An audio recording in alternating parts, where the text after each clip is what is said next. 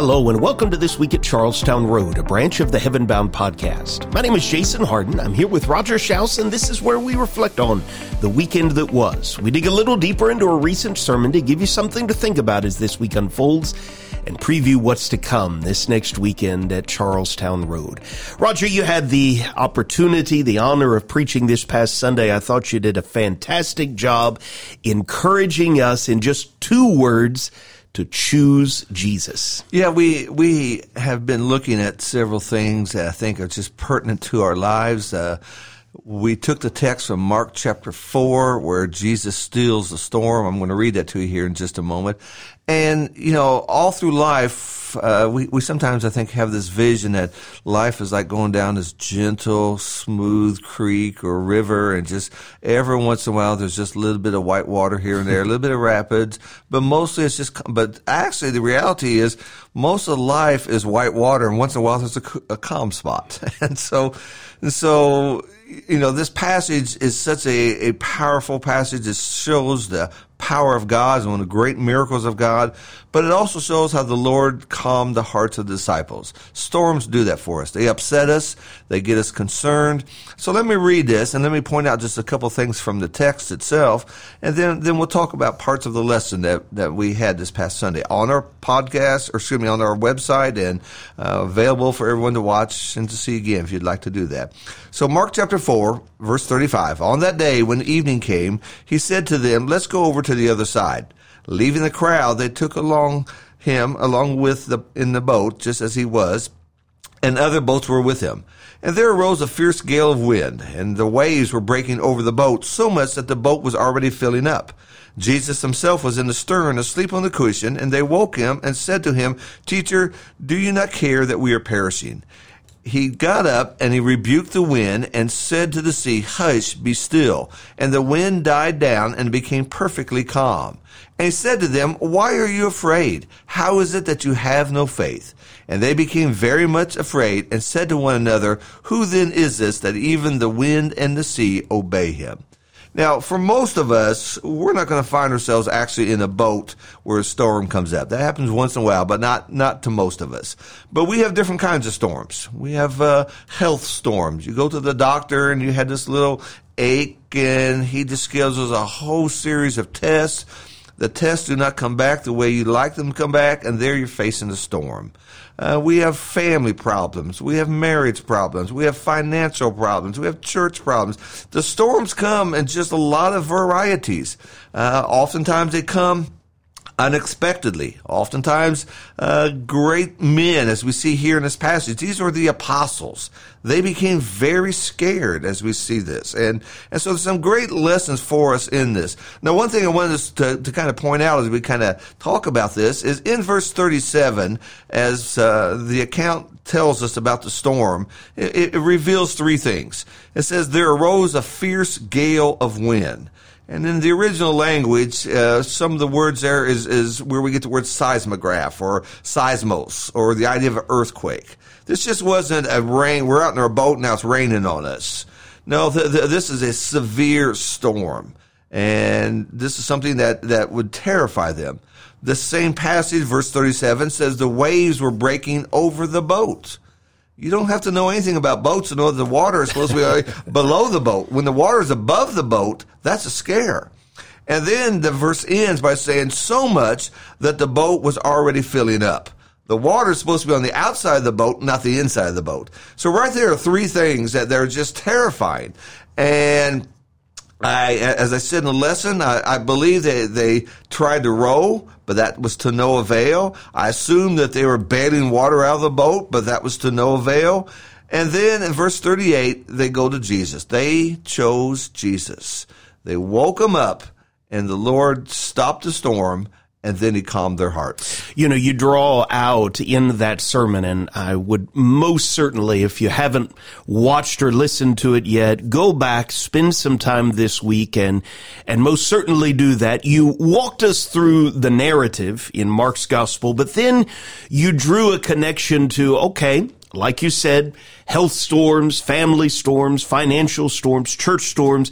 In any storm, we also are going to make choices, right? And you drew out three of those common choices. Obviously, not all of them, but three avenues people can take uh, in a scenario like that. Number one, you highlighted that the storm will cause some to drift away from God. Absolutely, and and because of the storm, uh, they'll lose their faith in God. They they will want to blame God, and you know, here I am. I've, I've, been going to worship services. I love God. Why did He allow this storm to happen in my life? But all through the scriptures, you find God's peoples in storms.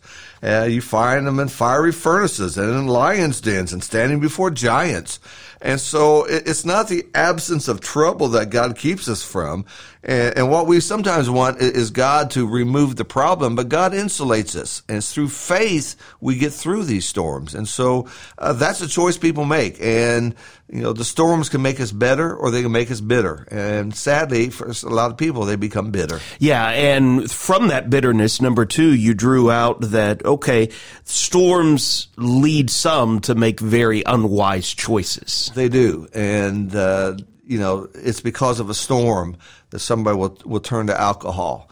It's because of a storm. Uh, somebody would say, well, my marriage is over. It's because of a storm that somebody would just walk away from God and never come back. And so uh, a lot of unwise choices, a lot of anger sometimes come out. A lot of other things come out that just, just, you know, hasn't been thought out. And it's really not what God wants us to do in those things. All right. So in times of storm, I shouldn't walk away from God. I desperately need him, right? That just because there is a storm doesn't mean I'm, I don't have a relationship with me or he has given up on me or doesn't care about me.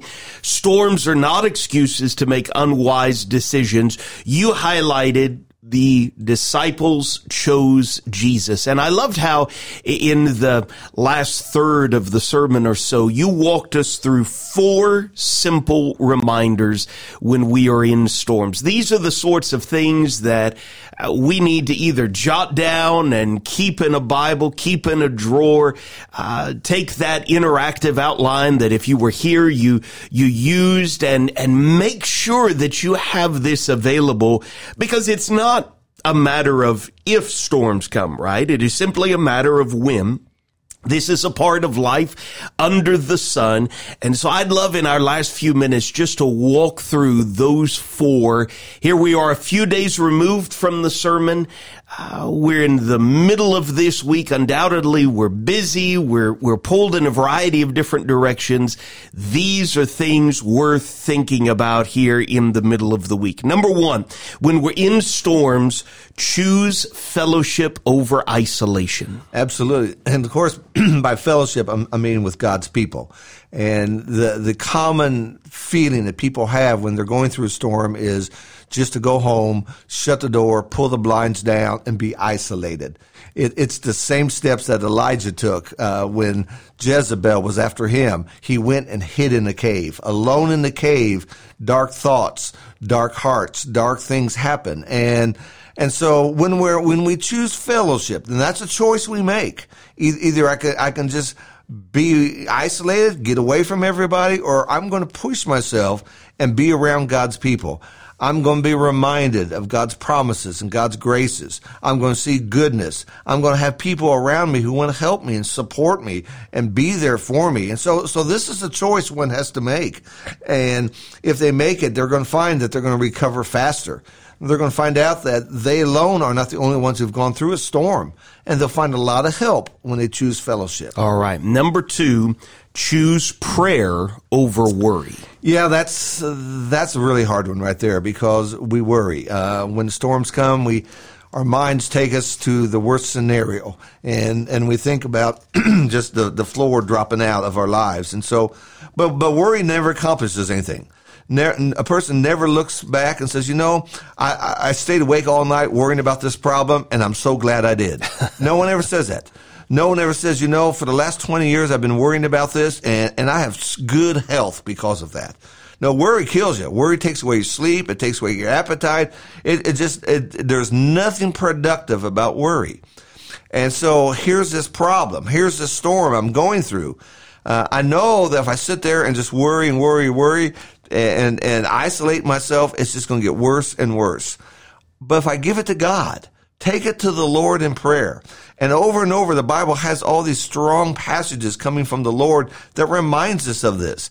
He, he would tell us in uh, Luke chapter 18 to pray and not to lose heart. John chapter 14, again, not to lose heart, but to pray. Peter would say, cast all your anxiety upon him because he cares for you. So when we, when we take our storms, we take our problems to God, we're inviting the greatest help to help us. Sometimes you and I have no idea what to do. Sometimes the doctors know, don't know what to do. God does. And so choosing prayer not only is going to help you, but it's going to bring in the greatest help that you have around you. Yeah, you began your sermon on Sunday morning by taking us back to Second Chronicles chapter 20, that great statement. We don't know what to do, but our eyes are on you. And I love how, oh, okay, there's the powerful principle. And I love how Jesus, in the heart of his Sermon on the Mount, teaches us how to do that, right? Something that we can do even today. We don't have to be in physical battle against a great foreign army. No, if we listen to Jesus, Matthew chapter 6, therefore I tell you, do not be anxious about your life, what you will eat or what you will drink, nor about your body, what you will put on. Is not life more than food and the body more than clothing? How, how can I have my eyes on God? Jesus says, look at the birds of the air. They neither sow nor reap nor gather into barns, and yet your heavenly Father feeds them. Are you not of more value than they? And which of you, Roger, to your point, by being anxious, can add a single hour to his span of life? And why are you anxious about clothing? How, how can we get our eyes on God today? Consider the lilies of the field. All around us, there are trees that are just beginning to get hints of buds of green, little things that are poking up out of the ground. Consider how these things grow. They neither toil nor spin, yet I tell you, even Solomon in all his glory was not arrayed like one of these. Listen to this promise from the Son of God. If God so clothes the grass of the field, which today is alive and tomorrow is thrown into the oven, will he not much more clothe you? And he says the same thing that he said to those disciples in the boat, right? Oh, you of little faith. Simple reminders when we're in storms. Choose fellowship over isolation. Choose prayer over worthy Roger, you brought us number three, choose faith over doubt. Absolutely. And that, you know, that took us back to our, our text in Mark 4 because, you know, what, what I saw in that boat is that they had fear in that boat, and they had worry in that boat, they, they had water in that boat, and they had storm in that boat, but what they lacked was faith. And Jesus even said that. How is it that you have no faith? And, and it's interesting that you know, they, they try, I expect they tried everything. Finally, they chose Jesus. Faith will remind us what the Bible teaches. You know, sometimes when storms come, all of a sudden we forget everything we've ever learned. Uh, we've we've sat through zillions of sermons. We've heard uh, many Bible classes. We've read articles. We've read the Bible ourselves multiple times. We have all these promises, all these passages, all these foundations that God will not give us more than we can handle. That God will not forsake us powerful, powerful promises. But then when the storm clouds come, we forget all that. Yeah. And we think, okay, God doesn't love me anymore. God's punishing me and woe is me. And faith reminds me that God before the storm, God during the storm, God after the storm. That has not changed. And so I need, I need to remind myself of these, all those passages. I need to remember those. Those will help me. That's faith.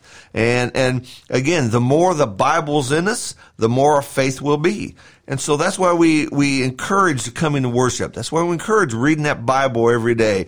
Why we encourage you coming to Bible classes and really digging deep in the scriptures because storms come.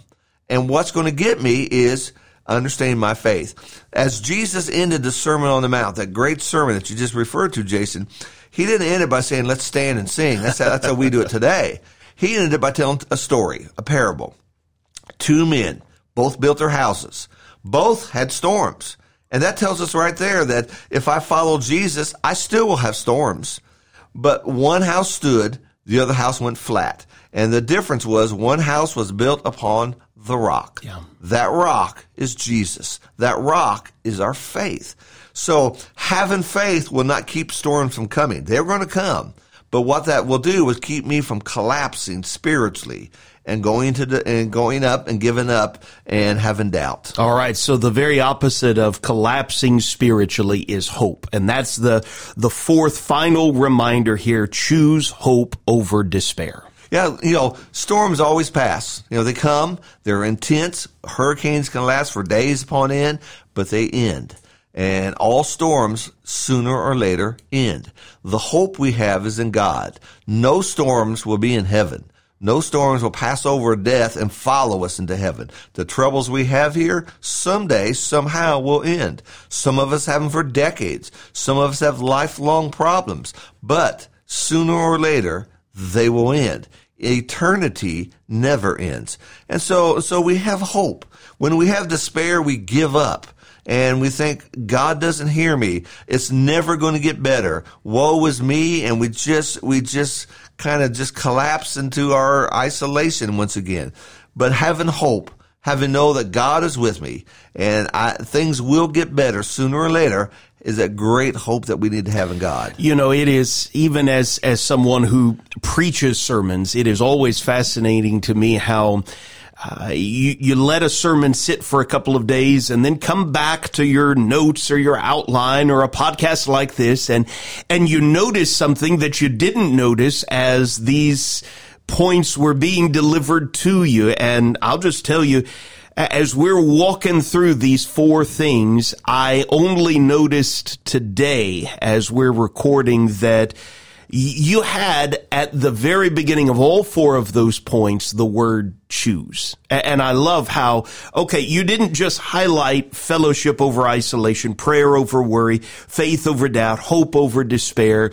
You emphasized that action word, choose these things. I can't make the storm go away but I can work in the strength that God supplies to make that personal choice today. And and again, that takes us right back to Mark 4. They could have gone down with the ship and died, which I really don't think would have happened, but they chose to wake Jesus up. Yeah.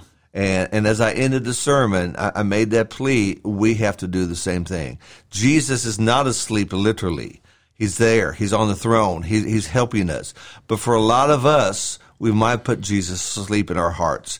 Maybe we try to work through things ourselves. Maybe we thought, you know, I, I don't need anybody else. I don't, I don't need to share my story. I don't, you know, I'm going to get through this. And we, and we push God out of our lives. And in many ways, God is asleep then. And what we need to do is wake him up. We need him and we need him today. We need him in our lives. We need him to get through these storms. And, and that's, that's the simple power of this great, great little passage here. Choose Jesus. Again, freely available at charlestownroad.org. You would be well served by spending a little bit of time with that sermon this week. Well, Roger, it is Wednesday. We are looking forward to being with our church family, choosing that fellowship over isolation. Even this evening, you're going to be teaching a segment of our adults in the auditorium. Yeah, we're doing the series called What Was Started. This gets to our theme with finish what was started, so we have to know what was started. And we're talking about God's church, God's kingdom. And today we're going to talk about the role of the Holy Spirit. We're hearing a lot about that today. A lot of ideas about the Spirit moving people and what's the Spirit doing. So we're just going to walk through some passages to remind us and get get our understanding about what was the role of the Spirit in relationship to God's kingdom. Excellent. In our building blocks track of studies, we are looking at Genesis as a book of beginnings, and we'll be diving into that complicated relationship with those two brothers, Esau and Jacob. We would love to have you go uh, to either one of those classes. There are rich opportunities to grow in your understanding of God's will and of course how to apply that and make a difference in the lives around you. Lord willing, I have the opportunity this Sunday morning to preach and uh, Rogers, you mentioned our theme, finish what was started. The first quarter of this year in Bible classes, in sermons, in in a variety of ways. We've been really zeroed in on what was started.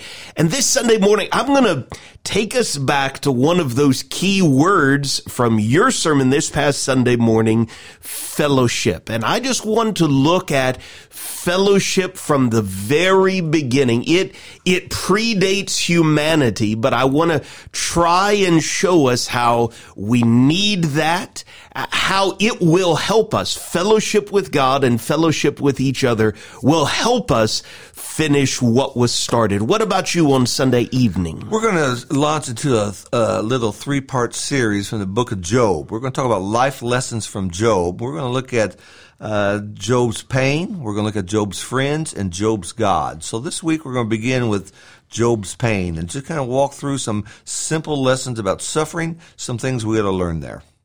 Roger, thank you so much for serving us so well this past Sunday morning. Thanks for joining me today. Thanks to all of you for listening to This Week at Charlestown Road. We would love to see you tonight at 7 o'clock p.m. We need each other, and this is a great opportunity. We're already looking forward to Sunday. We believe with all of our hearts it is the best day of the week, and we would love to have you come and grow with us.